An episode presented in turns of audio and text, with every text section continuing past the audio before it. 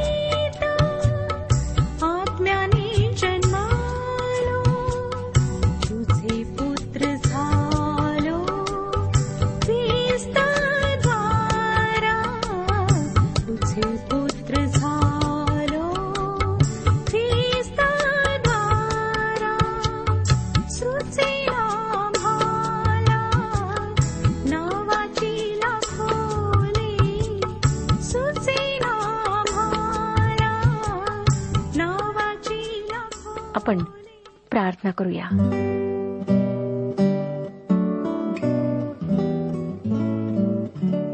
सर्वसमर्थ जिवंत परमेश्वर पित्या तुझ्या गौरवी नावाला शतशः धन्यवाद देत आम्ही तुझ्या कृपेच्या सिंहासनासमोर येत आहोत. स्वतःला नम्र करीत आहोत. पश्चतापी अंतकरणाने तुझ्याजवळ आपल्या प्रार्थना विनंत्या घेऊन येत आहोत. तू आमच्यासोबत होतास. तू आम्हाला चालवलंस. आमचं रक्षण केलंस. म्हणून आम्ही तुझे आभारी आहोत. तू आमच्यासोबत होतास म्हणूनच प्रभू आजचा दिवस आम्ही पाहू शकलो. आमच्या सर्व कार्यामध्ये तू आमची मदत केलेली आहेस. आमची प्रार्थना आहे की आम्हातील प्रत्येकासोबत तू हो. आमच्यामध्ये जो अविश्वास आहे तो तू दूर कर. आम्हाला दृढ असा विश्वास दे. आमच्या कुटुंबांमध्ये सर्व लोकांच्या जीवनात तू कार्य कर. हो दे प्रभू की प्रत्येकाला ख्रिस्ताचा अनुभव यावा. प्रत्येक व्यक्तीचा ख्रिस्त व्यक्तिगत तारणारा व्हावा. ही वेळ आम्ही तुझ्या पवित्र हातात देत आहोत. आजच्या वचनाच्याद्वारे आमच्याशी बोल. जे आजारी आहेत प्रभू त्यांच्यावर आपल्या पवित्र रक्ताचा छिडकाव कर. त्यांना आरोग्य दे. हो दे की त्यांनी उठून तुझी स्तुती करावी. तू आमच्यासोबत हो. ही प्रार्थना तारणाऱ्या प्रभू यशू ख्रिस्ताच्या गोड आणि पवित्र नावात मागत आहोत म्हणून तो ऐक. आमेन. श्रोतनो ह्या दिवसांमध्ये आम्ही नवीन करारातील गलतीकरास पत्र ह्याचे अध्ययन करीत आहोत. चौथ्या अध्यायाची सुरुवात आम्ही केलेली आहे. या पुस्तकाच्या तिसऱ्या अध्यायात विश्वासाद्वारे तारण या एका ख्रिस्ती सिद्धांताचे विवेचन आपण अभ्यासले. त्यानंतर येशू ख्रिस्तावरील विश्वासाच्याद्वारे जे फायदे होतात ते आपण पाहत आहोत. व त्या फायद्यांपैकी मागच्या कार्यक्रमाच्या शेवटी ज्या फायद्याचा आपण विचार करीत होतो तो फायदा म्हणजे देवाचा पिता म्हणून आम्हाला अनुभव येणे हा होय. देवाच्या आत्म्याद्वारे आम्हाला आता परात्पर प्रभू परमेश्वराला अब्बा व बापा असे संबोधता येते. आणि मला वाटतं की ख्रिस्ती विश्वास व ख्रिस्ती जीवन यातील ही एक फार सुंदर गोष्ट आहे. परमेश्वराचा पिता म्हणून अनुभव येणे परमेश्वराला वास्तव जीवनात ओळखणे व अनुभवणे होय. गलतीकारासपत्र याच्या चौथ्या अध्यायाचा अभ्यास चालू ठेवण्यापूर्वी मला आणखी एक उदाहरण द्यावेसे वाटते. एका बेटावर सुवार्ता सांगायला जाणारे जॉन पॅटन हे पहिले सुवार्तिक होते. ते या सेवेकरिता एक तरुण सुवार्तिक म्हणून आपल्या तरुण पत्नीसह गेले. श्रोतनो जेव्हा त्यांचे पहिले मूल जन्मले तेव्हा ते मूल व त्यांची पत्नी दोघेही मरण पावले. त्या सुवार्थिकाने त्या दोघांनाही आपल्या हातांनी पुरले. ज्या लोकांमध्ये ते सेवा करीत होते ते लोक नरमास भक्षक होते. म्हणून त्या सुवार्तिकाला रात्रंदिवस आपल्या प्रियजनांच्या कबरांचे रक्षण करीत बसावे लागले. यासाठी की तेथील रहिवाशांनी त्या कबरा उकरून त्यांच्या पत्नीच्या व मुलाच्या शरीराला खाऊ नये. यावेळेसची त्यांची साक्ष ही होती की जर या काळात प्रभू यशू ख्रिस्त त्यांच्याकरिता वास्तवता बनला नसता तर त्यांना वेड लागले असते. दुःखाच्या काळात परमेश्वर आपल्या लोकांसाठी वास्तवता बनतो. पौलाचाही हाच अनुभव होता. तो त्याने तिमथ्याला दुसरे पत्र चौथा अध्याय सोळा आणि सतरा या वचनांमध्ये व्यक्त केला. तिमथ्याला दुसरे पत्र चौथा अध्याय सोळा आणि सतरा वचने तो म्हणतो माझ्या पहिल्या जबाबाच्या वेळेस माझ्या पक्षाचा कोणी नव्हता. सर्वांनी मला सोडिले. याबद्दल त्यांचा हिशेब घेण्यात न येऊ तरी प्रभू माझ्या पक्षाचा होता. त्याने मला शक्ती दिली. परमेश्वर पौलाच्या बाजूने उभा राहिला.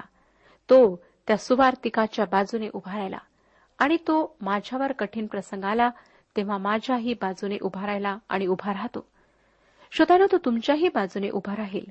याच खात्रीमुळे पॉल ज्याला अनेक ठिकाणी मानवी विरोध व संकटे यांना सामोरे जावे लागले तो रोमकरासपत्र आठवा अध्याय आणि एकतीसाव्या वचनात म्हणतो रोमकरासपत्र आठवा अध्याय एकतीसावे वचन जर देव आम्हाला अनुकूल तर आम्हाला प्रतिकूल कोण? आमचा स्वर्गीय पिता आम्हाला दिलासा देतो. अशा प्रसंगामध्ये तो आम्हाला धीर देतो. इब्री लोकासपत्र तेरावा अध्याय पाचव्या वचनाच्या दुसऱ्या भागात परमेश्वर आम्हाला म्हणतो इब्री लोकासपत्र तेरावा अध्याय पाचव्या वचनाचा दुसरा भाग. मी तुला सोडणार नाहीच व मी तुला टाकणार नाहीच. श्रोत्यानं माझा विश्वास आहे की तुम्ही देवाचे पुत्र व कन्या आहात. गलतीकारासपत्र याच्या चौथ्या अध्यायातील आठव्या वचनात तो म्हणतो गलतीकारासपत्र चौथा अध्याय आठवे वचन तथापि पूर्वी तुम्ही देवाला ओळखीत नव्हता तेव्हा जे वस्तुत देव नाहीत त्यांचे गुलाम होता. या ठिकाणी गलतीकर जे पूर्वी मूर्तीपूजक होते त्याविषयी पॉल बोलत आहे. पॉल मूर्तींना व्यर्थता असे म्हणतो किंवा शून्यता अशा प्रकारे संबोधतो. करिंदकरास पहिले पत्र याच्या बाराव्या अध्यायातील दुसऱ्या वचनात पॉल त्यांना मुक्या मूर्त्या म्हणतो. त्या शून्यवत आहेत. त्या काही बोलू शकत नाहीत. पॉल या गलतीकरांना सांगत आहे की त्या वास्तव बनू शकत नाहीत. चौथा अध्याय नवव्या वचनात तो म्हणतो पण आता तुम्ही देवाला ओळखता किंबहुना देवाने तुमची ओळख करून घेतली आहे. तर मग दुर्बळ व निसत्व अशा प्राथमिक शिक्षणाकडे पुन्हा कसे वळता? त्याचे गुलाम पुन्हा नव्याने होण्याची इच्छा कशी करीता? देवाने तुमची ओळख करून घेतली आहे याचा अर्थ तुम्हाला देवाची मान्यता मिळाली आहे किंवा देवाने तुम्हाला ओळखले आहे. ख्रिस्तावरील विश्वासाच्याद्वारे ते परमेश्वराकडे आले आणि देवाने ते स्वीकारले. त्यांच्यापैकी अनेक जण यहुदी तर विश्वासणारे होते. आता ते मोशेच्या नियमशास्त्राकडे वळू पाहत होते. आणि याच गोष्टीविषयी पॉल असे म्हणतो की मोशीच्या नियमशास्त्राकडे वळणे जणू काही मूर्तीपूजेकडे वळणे आहे. ही गोष्ट आज विश्वासणाऱ्यांच्या बाबतीत खरी आहे. ते ख्रिस्तावरील विश्वासाद्वारे देवाचे पुत्र बनतात. परंतु काही काळानंतर त्यांचे देवाबरोबरचे नाते किंचित ढिले झाले की त्यांच्या प्रार्थना एक रटाळ विधी बनतात. पूर्वी नामधारी ख्रिस्ती असताना ज्या रीतिरिवाजांच्या बंधनात ते असत त्याच बंधनामध्ये ते पुन्हा अडतात व त्यांच्या ख्रिस्ती जीवनात परमेश्वराबरोबरच्या जिवंत व दृढ नात्यापेक्षा विधी महत्त्वाचे ठरतात. श्रोतानो आता गलतीकरांनी हीच चूक कशी केली हे सांगत असताना पॉल गलतीकरासपत्र चौथा अध्याय आणि दहाव्या वचनात म्हणतो वार महिने सणाचे काळ व वर्षे ही तुम्ही पाळता? या ठिकाणी दिवस म्हणजे शब्दात दिवस. पौलाने कलसेकरांना या संदर्भात जे लिहिले ते आपण कलसेकरास पत्र याचा दुसरा अध्याय आणि सोळाव्या वचनामध्ये वाचूया. कलसेकरास पत्र दुसरा अध्याय आणि सोळावे वचन. तो म्हणतो तर मग खाण्याविषयी किंवा पिण्याविषयी तसेच सण अमावस्या किंवा शब्दात याविषयी कोणी तुमचा न्याय निवाडा करू नये. मला आठवतो श्रोत्यानो की येशू ख्रिस्ताला आपले जीवन समर्पित करण्यापूर्वी मी रविवार प्रभूचा वार म्हणून काटेकोरपणे पाळत असे. नियमितपणे उपासण्याला जायचे गंभीरपणे त्यात सामील व्हायचे दिवसभर कोणाशी अपशब्द वापरून बोलायचे नाही टीव्हीवरचे कार्यक्रम विशेष म्हणजे सिनेमा पाहायचा नाही या गोष्टी मी प्रत्येक रविवारी विधीपूर्वक पाळत असे. परंतु या शब्दात दिवसातल्या विधींचा व आठवड्यातील उर्वरित दिवसांमधील माझ्या वर्तनाचा एकमेकांशी काही ताळमेळ बसत नव्हता. त्यामध्ये सुसंगती नव्हती. कारण त्या गोष्टींच्या दास्यात मी स्वतःला बांधून घेतले होते. ख्रिस्तावरच्या प्रीतीस्तव त्याच्या आज्ञेत राहणे मला तेव्हा समजले नव्हते मला वाटतं की माझ्याप्रमाणे अशा प्रकारच्या गैरसमजात व विधींच्या दास्यात असलेले अनेक ख्रिस्ती लोक आमच्यामध्ये आहेत. त्यानंतर पॉल महिन्यांविषयी बोलतो. राज्ये लोकांच्या काळात इस्रायली लोक पौर्णिमा व अमावस्या पाळत. त्या संदर्भात संदेष्टांनी त्यांना इशारा दिलेला होता. पॉल या महिन्यांविषयी या ठिकाणी बोलत आहे. मला नाही वाटत की आमच्या देशातले ख्रिस्ती लोक या इस्रायलांपेक्षा वेगळे आहेत. कारण येशू ख्रिस्ताच्या दुःख सहनाकडे व त्याच्या मृत्यूकडे बोट दाखविणारे लेंथ समयाचे किंवा चाळीस दिवसांचा उपवास समय आमच्या ख्रिस्ती बंधू भगिनींकरिता एक विधीच आहे. मला असे अनेक बंधू माहीत आहेत की या चाळीस दिवसात देवासाठी काहीतरी करायला हवे एखादा त्याग करायला हवा असे वाटून ते दाढी वाढवतात. जणू काही त्यांच्या दाढी वाढविण्याने परमेश्वर खुश होईल. आणि काही ख्रिस्ती भगिनी मला माहीत आहेत की ज्या या चाळीस दिवसाच्या काळात चहा किंवा कॉफी किंवा मांस खाणे सोडून देतात. या असल्या त्यागाचा परमेश्वराशी काय संबंध आहे ते मात्र मला समजत नाही. परमेश्वराला आमचे भग्न अनुतप्त हृदय हवे आहे. त्याला यज्ञ नको तर आज्ञापालन हवे आहे. त्याला आमच्या विधींचा वीट आहे. दाविदाला ही गोष्ट समजली होती म्हणून एकावन्न स्तोत्र सतराव्या वचनात तो म्हणतो स्तोत्रसहिता एकावन्न अध्याय आणि सतरावे वचन देवाचे यज्ञ म्हणजे भग्नात्मा. हे देवा भग्न व अनुतप्त हृदय तू तुच्छ मानणार नाहीस. यानंतर पॉल सणाच्या काळाविषयी लिहितो. परमेश्वराने इस्रायल देशाकरिता सात सण नेमून दिले होते. परंतु ते सर्व सण प्रभू यशू ख्रिस्ताकडे बोट दाखविणारे होते. सुरुवातीच्या मंडळीच्या वडिलांनी ख्रिस्ती विश्वासणाऱ्यांसाठी संपूर्ण वर्षभर पाळण्यासाठी एक कालदर्शिका किंवा कॅलेंडर तयार केले व संपूर्ण वर्षभरात प्रभू येशूचा जन्म त्याच्या जीवनातल्या महत्त्वाच्या घटना त्याचा दुःख सहनाचा काळ त्याचा मृत्यू त्याचे पुनरुत्थान त्याचे आपल्या शिष्यांना दर्शन या गोष्टींची विश्वासणाऱ्यांना आठवण करून देण्यासाठी दिवस नेमून दिले. जे आम्ही नाताळ इस्टर एपिफनी वगैरे नावांनी ओळखतो. पण गेल्या शेकडो वर्षांपासून हे सणाचे काळ एक अर्थहीन विधी बनलेले आहेत. या सर्व सणांच्या काळांची स्थापना येशू ख्रिस्ताकडे निर्देश करण्यासाठी करण्यात आले होते. पण आता श्रोत्यानो आम्ही जेव्हा नाताळ साजरा करतो तेव्हा तो नाताल असा साजरा करतो. आमची आत्मिक स्थिती आमचे नैतिक जीवन ताळ्यावर नसते. म्हणजेच या सणाचा जो मूळ हेतू ख्रिस्ताला आमच्या जीवनात प्रथम स्थान द्यावे तो साध्यच होत नाही. आमचे सण पाळणे एक अर्थहीन कंटाळवाणे विधी पाळण्यासारखे आहे. पौलाने वर्षांचाही या वचनात उल्लेख केलेला आहे. हा उल्लेख शब्दात वर्षांच्या संदर्भात आहे. या गोष्टींच्या पालनामुळे यहुदी तर विश्वासणारे मोशीच्या नियमशास्त्राच्या बंधनात अडकू लागले होते. आपल्या लक्षात आलेच असेल की आमच्या ख्रिस्ती समाजातील बहुसंख्य लोक अशा प्रकारच्या विधींच्या बंधनात आहेत. वर्षानुवर्षे पिढ्यानपिढ्या ते दिवस सण विधी पाळत राहतात. परंतु त्यामागचा हेतू किंवा ध्येय प्रभू येशू ख्रिस्त याला ते विसरून जातात. ते ते यहुदी विश्वासणाऱ्यांपैकी एक आहेत जी ख्रिस्ताला नियमशास्त्राच्या पालनामध्ये शोधतात. प्रभू परमेश्वराने आम्हाला येशू ख्रिस्ताच्या द्वारे या विधींपासून नियमशास्त्रापासून स्वातंत्र्य दिले आहे. ते स्वातंत्र्य नाकारून त्या पूर्वीच्या विधींच्या दास्यात अडकणे मूर्खपणाचे आहे. आज काही लोक काटेकोरपणे नियमशास्त्राचे पालन करीत आहेत असे मी ऐकते. परंतु खरे तर हे लोक फक्त शब्दात दिवसाचेच पालन करतात. संपूर्ण नियमशास्त्राचे ते पालन करीत नाहीत. त्यामध्ये सातवे वर्ष व पन्नासावे वर्ष यांचाही समावेश आहे.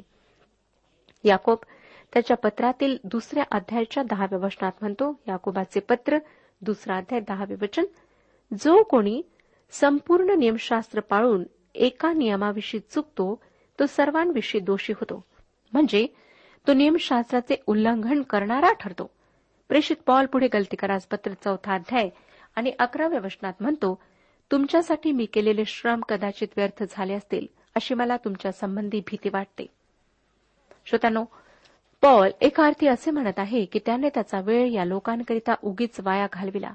त्यांचे कृपेने तारण झाल्यानंतर पुन्हा नियमशास्त्राकडे वळणे म्हणजे त्यांच्या पूर्वीच्या मूर्तीपूजेकडे वळण्यासारखेच आहे. पावलाने त्यांना आठवण करून दिली की त्यांनी देवाला मोशीच्या नियमशास्त्राद्वारे ओळखले नाही तर येशू ख्रिस्तावरील विश्वासाच्याद्वारे ओळखले आहे. आता यापुढचा विभाग पावलाच्या वैयक्तिक जीवनाविषयी आहे. तो म्हणजे बारा ते अठरा ही वचने. या पत्रामध्ये पौलाने सौजन्याने काही गोष्टी सांगितल्या आहेत. तो या गलतीकरास पुढे काय म्हणतो ते पहा. गलतीकरास पत्र चौथा अध्याय बारावी वचन. बंधुजन हो मी तुम्हास विनंती करीतो जसा मी आहे तसे तुम्ही व्हा. कारण जसे तुम्ही होता तसा मीही होतो. तुम्ही माझे काही वाईट केले नाही. स्पष्ट आहे की हे गलती येथील विश्वासणारे खोट्या शिक्षकांचे ऐकत होते व पॉल त्यांना सत्य सांगत असल्यामुळे ते पॉलाकडे शत्रू म्हणून पाहत होते. पॉल त्यांना सांगत आहे आपण सर्व एकाच पातळीवर आहोत.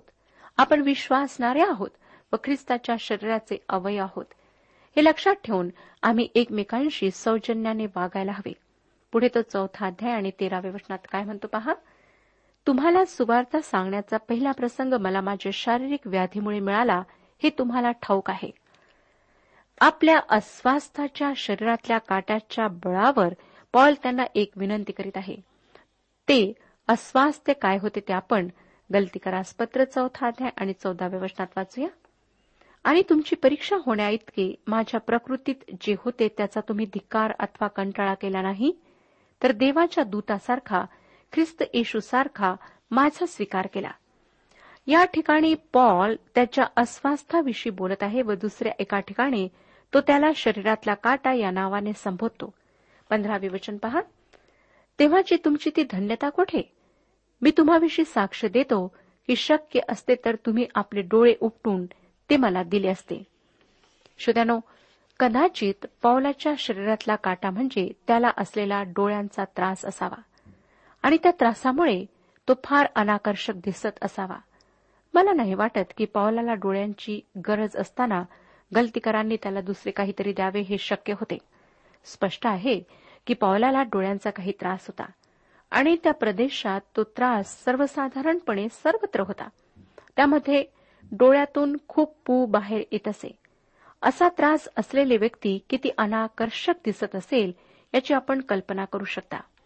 त्यात पॉल त्यांची सेवा करीत होता. पॉल त्यांना म्हणतो मी जेव्हा तुम्हाला सुवार्ता सांगितली तेव्हा तुम्ही माझ्या त्रासाकडे दुर्लक्ष केले व किती सुंदर रीतीने माझे स्वागत केले. स्पष्ट आहे श्रोतानो की सुरुवातीला या गलतीकरांनी पावलावर गाढ प्रीती केली. त्यांनी त्याचा मोठ्या ममतेने व प्रेमाने स्वीकार केला. परंतु आता खोट्या शिक्षकांच्या शिक्षणाने प्रभावित झाल्यामुळे तोच पॉल त्यांच्याकरिता शत्रुवत झाला होता. पुढे तो सोळाव्या वचनात काय म्हणतो पहा? मग मी तुम्हाला खरे ते सांगतो म्हणून मी तुमचा वैरी झालो आहे काय? असा अनुभव अनेक देवाच्या सेवकांना जे देवाच्या वचनाला धरून उपदेश करतात त्यांना येतो. सुरुवातीला मंडळी त्यांच्या प्रेमात पडल्याप्रमाणे त्यांच्यावर अमाप प्रेम करते. परंतु जेव्हा देवाचे सेवक देवाच्या वचनाचे परखड सत्य उपदेशातून मांडू लागते व मंडळीला त्यांच्या चुका पवित्र शास्त्राच्या आधारे दाखवू लागते तेव्हा तेच देवाचे सेवक मंडळीतील लोकांना नकोसे वाटतात. ते त्यांना शत्रूसारखे वाटतात. मग देवाचे सेवक धर्मपीठावरून आम्हाला टोमणे मारतात अशी तक्रार मंडळीतले काही लोक करू लागतात. याचे खरं कारण हे आहे की त्यांना पवित्र वचन खोपते. ते त्यांच्या ससद विवेक बुद्धीला टोचते व हेच लोक आपल्या प्रिय सेवकाला शत्रूसारखे वागवू लागतात. श्रोत्यानो डॉक्टर मगी यांना नेहमीच असे वाटे की कोणीतरी देवाच्या सेवकाला धर्मपीठावरून दिसेल असे एक वाक्य महाशय आम्ही ख्रिस्ताला पाहू इच्छितो हे लावावे. आणि एका मंडळीच्या सहृदय वडिलांनी त्यांची ती इच्छा पूर्ण केली. परंतु डॉक्टर मगी यांना असेही वाटे की मंडळीला दिसेल असे एक वाक्य मंडळीसमोर भिंतीवर लावलेले असावे. परंतु तसे करण्याचे त्यांचे कधीच धाडस झाले नाही. आणि ते वाक्य पावलाचे हे वाक्य आहे. ते म्हणजे तर मग तुम्हाबरोबर खरे बोलतो म्हणून मी तुमचा वैरी झालो आहे काय? तुम्हाला माहितच आहे श्रोत्यानो की आजकाल लोकांना उपदेशकाने किंवा देवाच्या सेवकाने धर्मपीठावरून सत्य सांगितलेले आवडत नाही. तर देवाच्या सेवकांनी त्यांना शाबासकी देणारे खुश करणारे असे काही उपदेश करावेत अशी त्यांची इच्छा असते. आणि मला वाटतं की आपल्यापैकी कोणालाही सत्य सांगितलेले आवडत नाही तर आमची पाठ थोपटलेली आवडते. लोकांच्या या वृत्तीचा पावलाला परिचय असला तरी पावलाने सत्य सांगणे सोडले नाही. माणसांना खुश करण्यापेक्षा देवाला खुश करणे त्यांच्याकरिता जास्त महत्त्वाचे होते. आणि देवाच्या सेवकांनी न घाबरता तडजोड न करता देवाचे वचन जसे आहे तसे लोकांसमोर मांडायला हवे असे पॉल स्पष्टपणे सांगतो. तो तिमथ्याला दुसरे पत्र चौथा अध्याय दोन ते चार या वचनांमध्ये तिमथ्याला लिहितो. तिमथ्याला दुसरे पत्र चौथा अध्याय दोन ते चार वचने. वचनाची घोषणा कर. सुवेळी अवेळी तयार रहा. सर्व प्रकारच्या सहनशीलतेने व शिक्षणाने दोष दाखव वागदंड कर व बोध कर. कारण ते सुशिक्षण सहन करणार नाहीत तर त्यांचे कान खाजत असता ते स्वेच्छाचाराने आपणासाठी शिक्षकांची रास घालतील आणि ते सत्य ऐकत नासे होतील. पावलाप्रमाणे तडजोड न करता देवाचे वचन जसे आहे तसे सांगणाऱ्या देवाच्या सेवकांची आज आम्हाला गरज आहे. तो पुढे सतरा आणि अठरा या वचनांमध्ये काय म्हणतो पहा? चौथा अध्याय सतरा आणि अठरा वचने. ते लोक तुम्हास मिळून घेण्याची खटपट करीतात पण ती शुद्ध हेतूने नव्हे. तर तुम्ही त्यांना मिळून घेण्याची खटपट करावी म्हणून ते तुम्हाला वेगळे ठेवू पाहतात. तुम्हाला योग्य बाबतीत मिळून घेण्याची सर्वदा खटपट करावी हे चांगले आहे. आणि हे केवळ मी तुम्हाजवळ आहे तेव्हाच करावे असे नाही. श्रोत्यानो पॉल या ठिकाणी सांगत आहे की चांगल्या गोष्टींची अपेक्षा करणे चांगले आहे. परंतु हे यहुदीवादी त्यांना फसविण्याच्या मार्गावर आहेत.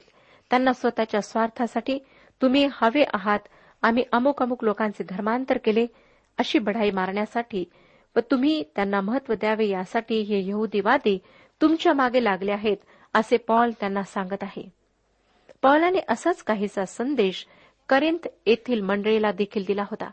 करिंत करास दुसरे पत्र बारा वाध्याय बारा ते पंधरा या वचनांमध्ये तो म्हणतो करीन करास दुसरे पत्र बारावाध्याय बारा ते पंधरा वचने. चिन्हे अद्भुते व महत्कृत्ये यांच्या योगे तुम्हामध्ये प्रेषिताने करावयाची चिन्हे पूर्ण धीराने करून दाखविली होती. मी स्वतः तुम्हाला भार झालो नाही. याखेरीज कोणत्या गोष्टीत इतर मंडळांपेक्षा तुम्हाला उणे केले? या माझ्या अपराधाची क्षमा करा. पहा तिसऱ्याने तुम्हाकडे येण्यास मी तयार आहे. आणि मी तुम्हाला भार होणार नाही. मी तुमचे मागत नाही तर तुम्हीच स्वतः मला पाहिजे आहात. मुलांनी आईबापांसाठी नव्हे तर आईबापांनी मुलांसाठी संग्रह केला पाहिजे. मी तुमच्या जीवासाठी फार आनंदाने खर्च करीन व मी स्वतः सर्वांशाने खर्ची पडेन. मी तुम्हावर अतिशयच प्रीती करीतो म्हणून तुम्ही मजवर कमी प्रीती करीता काय? या यहुदीवाद्यांनी करिंद येथील मंडळीलाही भगविण्याचा प्रयत्न केला होता. आता याविषयी आपण पुढच्या कार्यक्रमात पाहणार आहोत. श्रोत्यानो आज सुद्धा आम्हाला दिसतं की आमच्या समाजामध्ये अनेक प्रकारचे संप्रदाय सुरू झालेले आहेत. अनेक असे शिक्षक आलेले आहेत जे चुकीची शिकवण लोकांना देत आहेत. ते बोलतात तर पवित्र शास्त्रामधूनच परंतु देवाच्या वचनाचा चुकीचा अर्थ सांगतात. अनेक गोष्टींविषयी ते लोकांना सांगतात आणि म्हणतात तुम्ही हे करू नका ते करू नका. काही दिवसांपूर्वी आमच्याच शेजारी एका व्यक्तीने येऊन पवित्र शास्त्रामधून शिकवण द्यायला सुरुवात केली. आणि त्यांनी त्या लोकांना अशा काही गोष्टी सांगितल्यात ज्यांचा आमच्या उद्धाराशी काही संबंध नाही. त्यांनी त्यांना म्हटले की तुम्ही घरामध्ये वधस्तंभ ठेवू नका गळ्यामध्ये वधस्तंभाचे चिन्ह घालू नका. त्याचप्रकारे तुम्ही प्रार्थना करीत असताना डोके खाली करू नका परंतु वर डोके करून प्रार्थना करा. या गोष्टी निरर्थक आहेत. ह्या गोष्टींचा आमच्या आध्यात्मिक जीवनाशी काही संबंध नाही. परंतु जे खोटे शिक्षक आहेत खोटे शिकवण देणारे आहेत ते अशा गोष्टी सांगून लोकांना खऱ्या गोष्टींपासून दूर ठेवतात. आध्यात्मिक जीवनात त्यांची वाढ होण्याऐवजी ह्या व्यर्थ गोष्टींमध्येच त्यांचा पूर्ण वेळ निघून जातो. म्हणून श्रोत्यानो अवश्य आहे की खोट्या शिक्षकांपासून आपण सतर्क राहावे सावधान राहावे. त्यांच्याशी आपण वादविवाद किंवा चर्चा करू नये. परंतु स्वतः पवित्र वचन वाचा आणि परमेश्वराजवळ प्रार्थना करा की प्रभू तू मला ह्या वचनाचा अर्थ सांग. तू मला शिकव. पवित्र आत्मा आमचा शिक्षक आहे. म्हणून श्रोत्यानो इकडे तिकडे धाव घेण्याची किंवा खोट्या शिक्षकांच्या फासात फसण्याची गरज नाही. परंतु प्रार्थनापूर्वक वचन वाचा आणि स्वतः त्याचा अर्थ समजून घ्या. शिका. कारण आजच्या जगात बरेच खोटे शिक्षक बरेच खोटे भविष्यवादी उठलेले आहेत जे लोकांना भयकावित आहेत जे लोकांच्या जीवनामध्ये खळबळ माजवीत आहेत आज आपणाला सतर्क राहायची गरज आहे. मला खात्री आहे की परमेश्वर आपणाशी बोललेला आहे. परमेश्वर आपणा सर्वांस आशीर्वाद देऊ आजच्या उपासना कार्यक्रमात परमेश्वराच्या जिवंत वचनातून मार्गदर्शन आपण ऐकलं. आजच्या या वचनातून आपणास काही आशीर्वाद मिळाला असेल यात काही शंका नाही.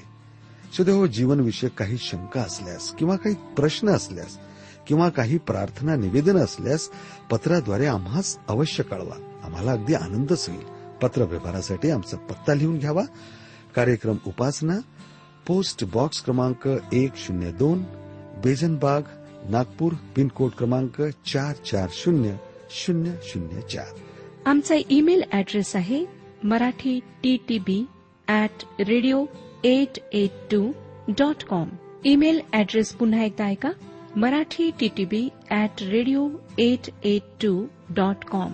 बरं तर आता इथंच थांबूया कारण आपल्या कार्यक्रमाची वेळही संपत आलेली आहे. पुन्हा आपली भेट आपल्या पुढल्या कार्यक्रमात तोपर्यंत नमस्कार.